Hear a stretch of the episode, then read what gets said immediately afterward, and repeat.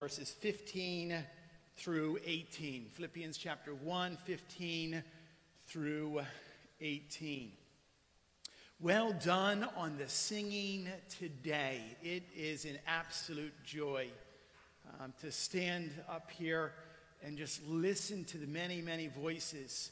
Uh, Matt and the rest of the team, thank you for leading us before the throne of grace. Um, all of our attention, all of our attention for these next uh, few moments is focused on the Word of God that He has for you and for me this morning. Um, if you are visiting with us for the very first time, I want to welcome you, especially to Big Woods Bible Church. Um, and for each of you, it is just a delight to have you here. Special welcome to some special guests. I have my mother and my father in law, Ed and Linda Henderson, uh, visiting with us. They'll be heading back to Florida later this afternoon. Um, Grandpa, as we call him, pastored for more than three decades. And I was only a teenager when it was the very first time I heard him preach. Um, I had heard that he was leading a church that was growing very, very quickly. Um, and when he walked up to the pulpit, literally, and this is true, my, my father was there, my brother was there, can attest to this. I'd heard that he was an unusually spirit led man. He had a white beard, a full white beard at that time. And as he approached the pulpit, honestly, there was thunder and lightning outside that you could hear through the walls of the building. As he walked up to the pulpit, the power went out. And I'm like, who, who is this man? Uh, that was the first time I heard my father in law, Ed Henderson, preach. To tell you the truth, I don't remember a word that he said, but I did recognize the fact that he had a smoking hot daughter. so it was a good day overall. Um, I was just a teenager at the time. And I, I um, what, a, what a delight to be blessed um, by the heritage uh, that we have in our family. And I rejoice in a godly example and a godly mother and father in law. And I love them. Love you. Safe travels today. Would you bow your heads? And uh, before we get into God's word, we need to pray and just ask for the Lord to lead us as well as you are. Um, I'm sure, um, heard there's a, a, bit of an election coming up this Tuesday. And we just live in such a, a divided, divisive, um, almost a, a nasty, nasty time. And we just need to pray. We know that God is sovereign, He reigns and rules over everything and everyone. Um, we need to be good citizens, but as Pastor Aaron reminded us uh, through Jonathan Leeman's book, um, our job is very clear. Our job is very clear in continuing to um, present the hope that exists only through the work of the Lord Jesus Christ, the good news of the gospel, and that needs to be our focus. Let's pray. Let's pray for our country. Let's pray for this time this morning. Father, we do come before you, and I just, I just want to thank you for already the blessing that you have been to all of us. Um, Father, that you have offered your own Son to suffer and die on our behalf. And Lord, that we can take time out of a busy week, a busy schedule, and just, just lift up our voices in song to you. Um, you Lord, to you belong, belong all the glory. And that's our focus. I pray, Lord, that your word would speak, that your Holy Spirit would be heard, uh, and that you would be pleased uh, with this time together that we have in your word. Father, with one voice, we do lift up our country and our leaders as we are instructed to pray. And Lord, we just ask that your perfect will be accomplished. We pray, Lord, that, um, that there would be love and hope that is seen through the message of Jesus, and that even as a result of, of what is going on around us, the swirling storm. Lord, you are the Prince of Peace. You're the only one who can ever bring full reconciliation. And we pray, Lord, that as followers of Jesus, that we would have opportunities to speak of your good news this week, this week especially. Father, I, I personally just ask for strength right now as um, I read your word and preach it. Uh, please guard mind and mouth as I am in constant need of you working through me. I, I love you, Lord. Together we love you, and we thank you for your patience and your grace and your mercy and your unconditional love for us. Bless us. Bless us now. We ask this in the strong and amazing, wonderful name of Jesus. Amen and amen.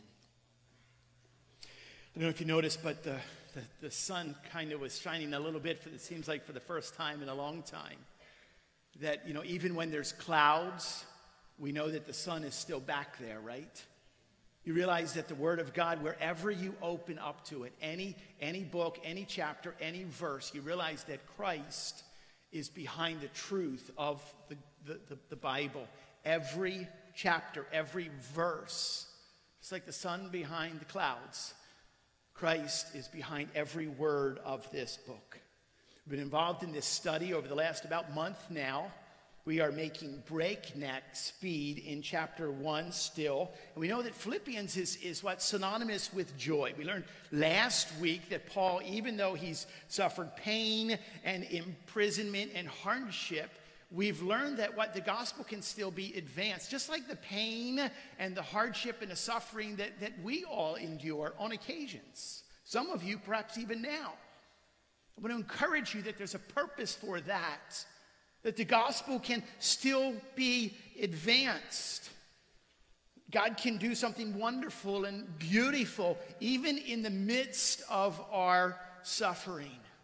Last week we ended in verse 14 and we talk about the result that, that Paul was faithful, and because of that, there are other people that increased in their boldness to speak of Jesus. So today we pick up right where we left off. We'll read verses 15 through verse 18 as our text this morning. The word of the Lord. some, some indeed preach Christ from envy and rivalry, but others from goodwill. The, the latter do it out of love knowing that I am put here for the defense of the gospel. And the former proclaim Christ out of selfish ambition, not sincerely, but thinking to afflict me in my imprisonment. What then? Only that in every way, whether in pretense or in truth, Christ is proclaimed. And in that, in that, I rejoice. You know, it, it seems uh, kind of hard to imagine that there are actually Christians, there's actually believers who could oppose the Apostle Paul. He is a godly, humble servant. But, but some people actually could. As a matter of fact, some people actually did. It seems like these people that were giving Paul a hard time were believers, other Christians in Rome. They had probably heard about Paul. They had learned about him. Maybe even they heard his own testimony. Most likely, they are some of the ones who last week are described that they're more bold to preach. But there was a problem here. Some of these people liked the message of Paul, but they didn't like Paul. We see this pretty clearly because what they were thinking to afflict me, Paul says, hurt me even in my imprisonment. You know, it's interesting to note that we don't have to go very far into the book of Philippians. We're still in chapter one before we come upon what? Something that exists in real life, real time division or schisms within the body, within the church. Here it falls into two categories. The first category, category number one, some people were preaching Christ with the wrong motive. It says that they were preaching from envy and rivalry. Then there's another category of people, some were preaching Christ with the right motive. It says from good will. And Paul even goes into a little bit more depth here and explains this motivation. And he breaks it up like this the latter ones, or the last mentioned, those who are preaching Christ from goodwill, do it out of love. Paul says, knowing that I'm here for the defense of the gospel. And then the former, or the first mentioned, those that are pre- preaching Christ from envy and rivalry, do it out of selfish ambition, not sincerely, but thinking to inflict me in my imprisonment. Two categories. The number one is this some preach Christ with the wrong motive, with envy, envious, rivalry, selfishness. So you think, okay, before we get too far into this text, basically what we're hearing this morning is this some people in the church of Jesus Christ, people who are blood bought, people who are followers of Jesus, people who have been redeemed and declared righteous through the atoning work of Jesus Christ accomplished on the cross and in the tomb, people who are now called according to the purpose that some people in the church don't like other people in the church. Whoa! You mean, you mean I got up this morning at 8 o'clock, I did my hair for that?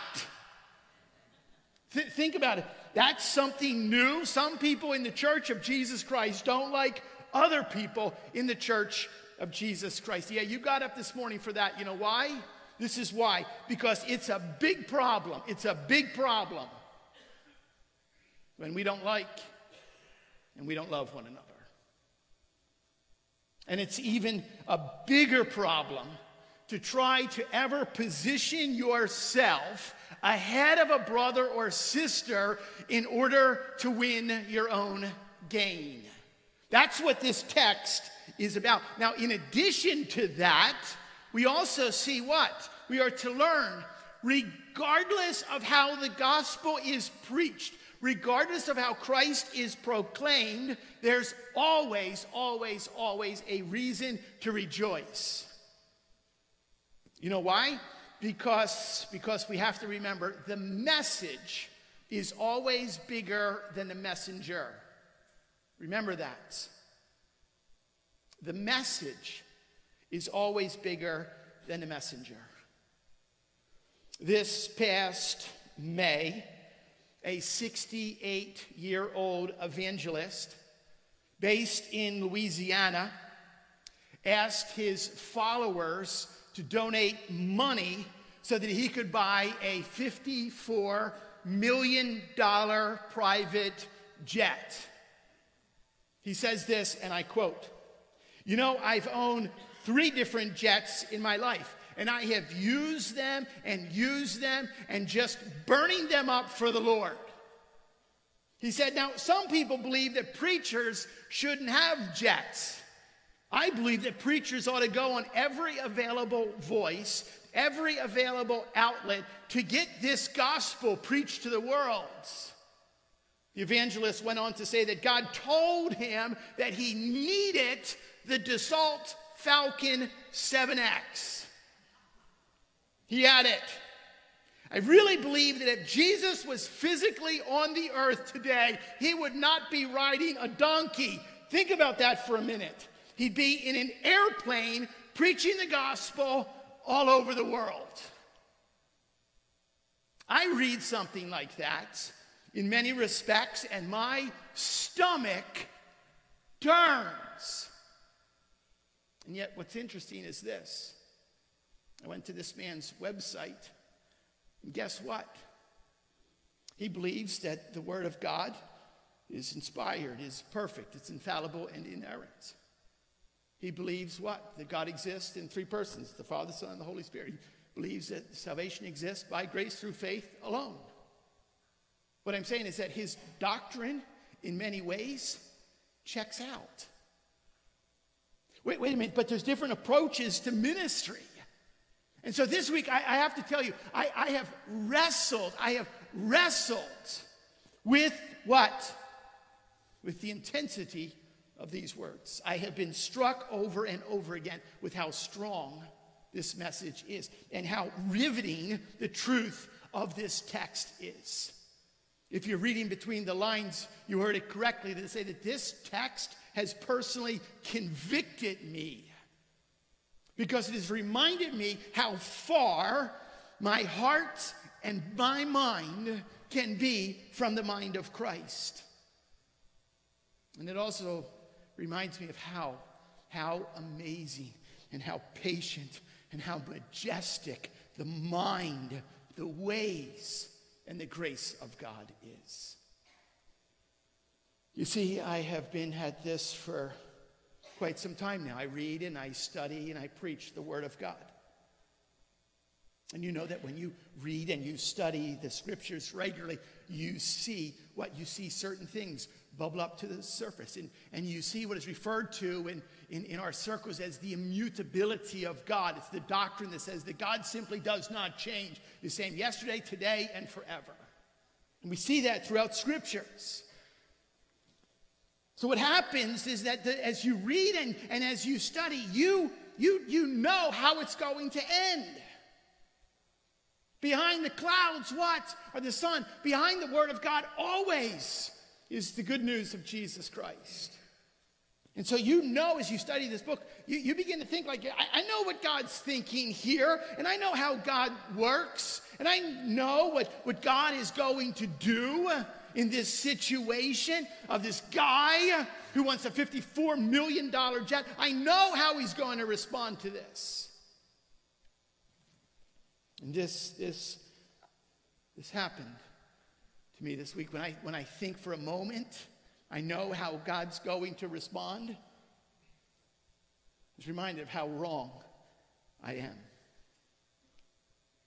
I, I, I read this phrase some indeed preach Christ from envy and rivalry. I read that phrase. Some indeed preach Christ with false motive, wrong motive, with envy and rivalry. And I automatically knew, I knew how this verse was going to proceed. It was going to proceed something like that.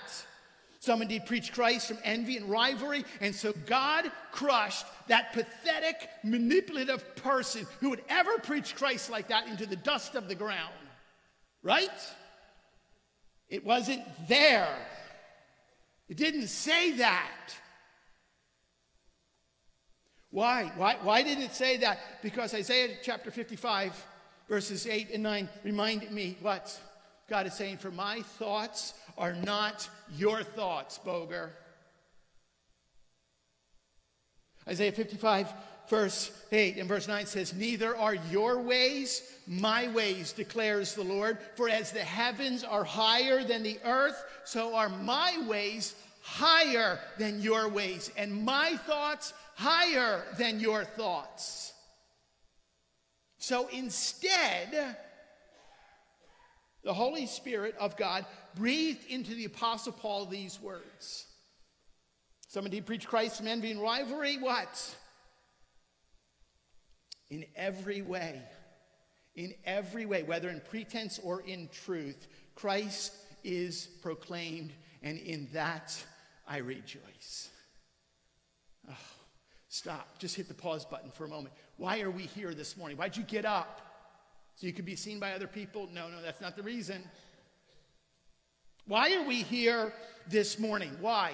To hear God, to see God, to get to know God more so we can what? Give him more glory. Why are we studying this book of Philippians? Why are we learning real joy for real life? We've been learning that what? Joy and rejoicing comes as a result of the settled conviction that God sovereignly controls all circumstances, all circumstances for our good and for his glory. That's why we're studying this. So think about this for a moment. If God could use pain for his good and his glory. And we saw that last week when Paul says, What? I want you to know what happened to me, serve to advance the gospel. We saw that in verse 12. If God could use pain for our good and his glory, couldn't God use a person who preaches Christ from envy and rivalry? The Greek word here is jerk. It's what it is. Couldn't God use a jerk for your good and for his glory? Yes, yes. A resounding yes. Why? Because, because the focus is not on the pain and the suffering. The focus is not on the person who is preaching with wrong motives. The focus is on how incredible God is and how the message of the gospel is much bigger and much better than any of us are. I have heard men preach messages that, in a sense, made me drool. They were so good exegetically solid, doctrinally sound. They were funny. They had the crowd laughing at the right moment, and then they had the crowd weeping at the right moments. At the end, an opportunity was given to respond. And you could hear crickets chirping, nothing. I then have heard other messages. Oh my, I have sat through some messages, as I know that you have sat through some messages as well. At best, being kind are inarticulate. To be brutally honest, they're just rambling and, and just confusing at best. And yet, an opportunity was given to respond to the gospel, and people flooded forward that said, I need to know this Jesus who forgives me of my sins. Now, I am in no way, in no way ever saying be careless. I'm not, I'm not, I'm not suggesting in any way be lazy when you proclaim Christ. We are to preserve the true essence and the full accuracy of the gospel at all times. We are also to seek to protect the motivation to our ministry. But what I want to remind you this morning, we all need to be reminded, is that there's many things that are outside our control, but they are not outside the control of a sovereign God. I, I want to serve a God. I want to serve a God. I want to worship a God. I want to raise my hands and sing and weep in response to his goodness and greatness and his glory. I want to serve a God where nothing is outside the reach of his mighty hand. I, I, want to serve a God that doesn't just use blue skies and fluffy clouds and sunshine for, for me to see his glory. I want to serve a God that can use dark clouds and dark days and hard times and harsh people so that I, so that we can see his glory. I want to serve a God who's willing to offer his own son up to be beat and spit on and to suffer and die so that you and I can be forgiven and live, truly live. I want to serve a God like that. But I, but I know this I know that that's not the way that you and I would write the script. It's not the way that we, what, what, that, that stuff, like that dark cloud stuff, that, that, that hard time, that harsh people, that is what? That's zero fun. We wouldn't write the script like that. It's not easy. It certainly wasn't easy for the Apostle Paul.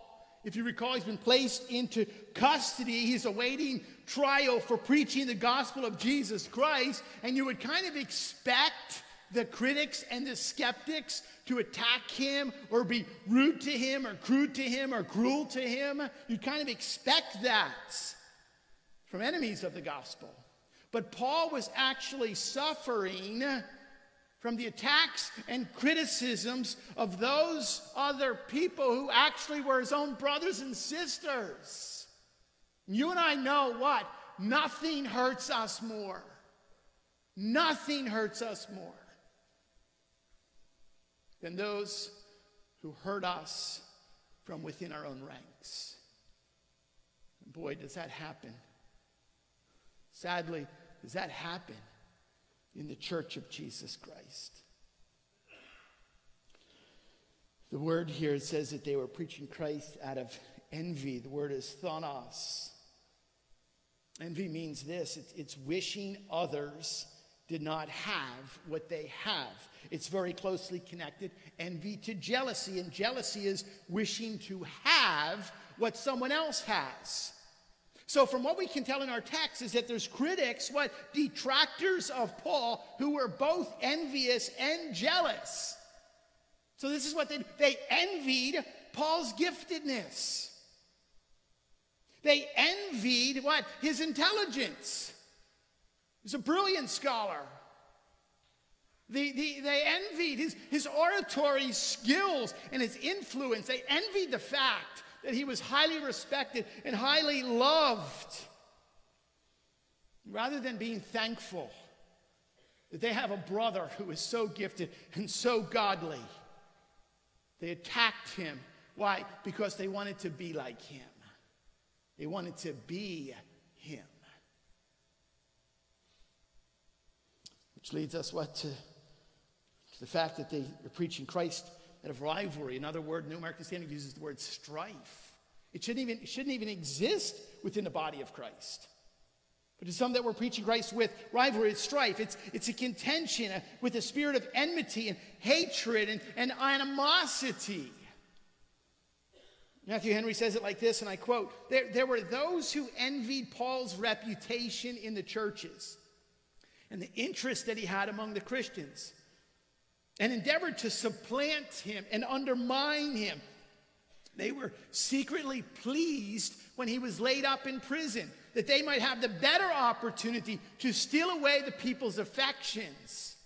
And they laid themselves out the more in preaching, that they might gain to themselves the reputation that they envied him. Henry says this it is sad it is sad that there should be men who profess the gospel, especially who preach it, who are governed by such principles as these, who should preach Christ in spite to Paul and to increase the affliction of his bonds. Then he adds this Let us not think it strange if in these latter and more degenerate ages of the church that there should be any such. He's saying what? Just as what existed in Paul's day, guess what? Sadly, it's a fierce competition. Who's got the biggest church? Who's the best preacher? Who can gather crowds? Who can have a circus or a parade to draw attention? We can't do that. We can't be that. I know it's hard at some level, and people, perhaps, perhaps you're even new and you're visiting, you're new to this church idea. It's hard to accept the fact. You mean there's, there's this that exists amongst churches in our country, in our world? And we hear that, not only is it hard to accept, but it actually makes us angry. This morning I tell you, upon the authority of God's word, we can learn, like Paul, to not be angry. Don't be angry, but actually rejoice how? How do we do that? Because we know that the message is always bigger than the messenger. Don't focus on a person. Don't focus on an individual. Focus on the message of the gospel of Jesus Christ. That's my first point. I know, I know what you're thinking. Number two, this goes very quickly. Some people preach Christ with a right motive. And it's explained like this what? From goodwill out of love. Out of love. So, so rather than focusing on what we feel our responsibility is, is what our responsibility is to right all of the wrong that exists in all of the churches today. Rather than what? Battling with or, or correcting or seeking to change, what you and I need to focus on is the ministry that God has called us to. This little church in this little community, what is our mission? What has God called us to? And we delightfully and easily see and learn from Paul's example and instruction. We know that we are not to be what? You've not given a been, you've not been given a badge and a gun here, okay? We are not to be spiritual police. We're to be proclaimers of the good news of Jesus. We are not to judge others, how they should or, or how they should not do ministry. We're to simply trust God.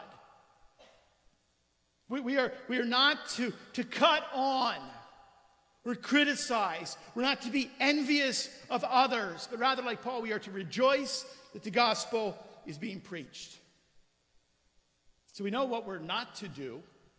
Let's look at very quickly, according to what we see in our text. It's very clear what we're not supposed to do. Let's learn from what we are supposed to do. And you see that in Paul's words because he uses two different phrases, both with the pronoun I. And he says this I am put here for the defense. The word is apologia. It means what? To make a formal justification. I am here for the defense of the gospel. That's what our job is. Every single one of us needs to know that truth. And if you don't, I invite you this morning to learn what the good news of Jesus is all about. Why do you keep talking about this? It's important enough to talk about. We know what we're not supposed to do. We're not the spiritual police. We're not to cut and criticize. We are here for the defense of the gospel. That's what Paul says. He also says what? Verse 18 I rejoice. He, he's in chains. Chains. His, his, his wrists, his ankles have been, have been rubbed raw. He has been tortured. He's been led from place to place to place. Those that are closest to him, supposedly that are his own brothers and sisters in Christ, are criticizing him. And he says, I'm here for one reason, for the defense of the gospel, and I rejoice. You and I, too, this morning can rejoice because we know the glory of God and the greatness of the gospel can never be reduced by the motives of mankind. Remember that. Remember that. A couple takeaways very quickly. How do we apply this text to our life? You got to know the gospel first, first and foremost. You've got to know. You've got to know the fact that there is a holy God and we are sinful men. That God created us to reflect His glory, created us in His image. And we can't do that in and of ourselves because of the brokenness of our own sin. A holy God cannot be near our sin. But God loved us enough to send His own Son who took upon Himself the form of a servant, became obedient unto death, even the death of the cross. And Christ paid for your sins. Pause. My sins. You know that area that's deep within that no one else knows about? No one else sees. We shine up well on Sunday morning. The envy, that we have towards the other person. Yeah, they're my brother. Yeah, they're my sister. But, but, but why did they get seen up front and I don't? All the sin. When Christ cried out on the cross, it is finished. Everything, everything, every sin that you and I have ever committed in every person in the history of this entire world was paid for. I rejoice in the fact that Jesus Christ did not stay dead, but three days later, we just sang about it. We just sang about the fact that we serve a living Savior. And when we put our faith and our trust, there's the action. Put our faith and our trust in the finished work of Jesus accomplished on the cross and the tomb, then we just follow him in obedience. That's the gospel. You need to know the gospel. That's why we're here. And if you don't know that, please don't race out afterward. Please don't leave this room this place this morning without saying, asking someone, what's the gospel? What's this good news all about? We need to know the gospel. Secondly, we need to examine your own motives for proclaiming the gospel. Why do you tell people about the good news of Jesus? So they'll like you? So that you'll look impressive to them? That you go to church? Only, only you can look deep within.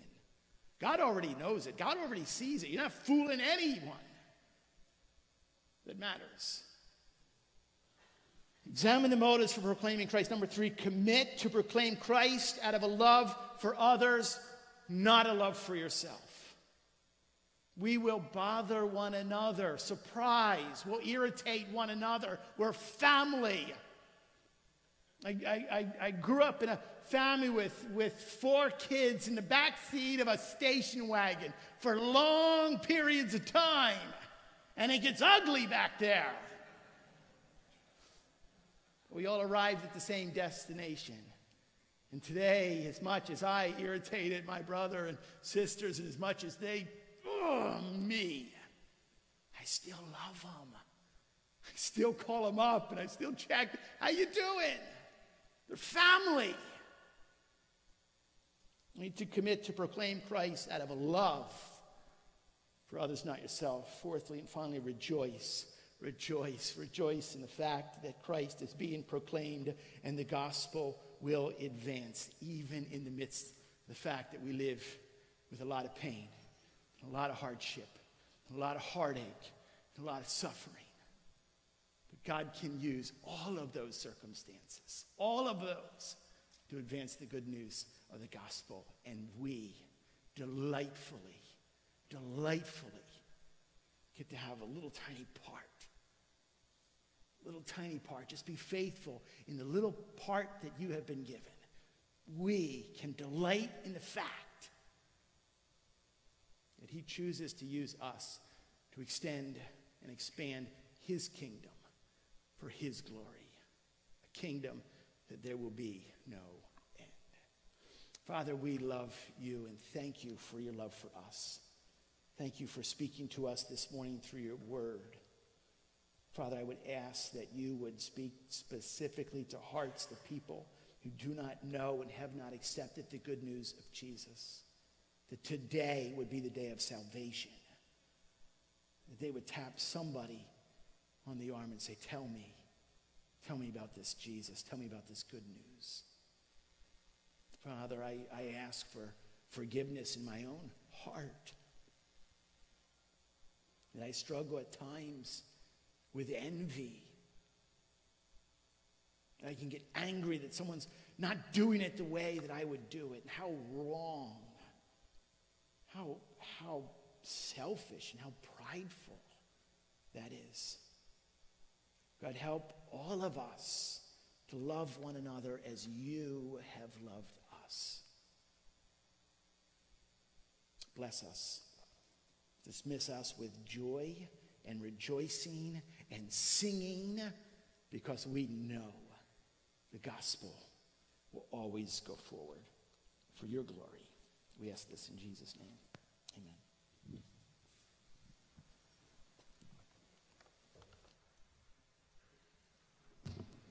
Would you stand with us, please, as we close?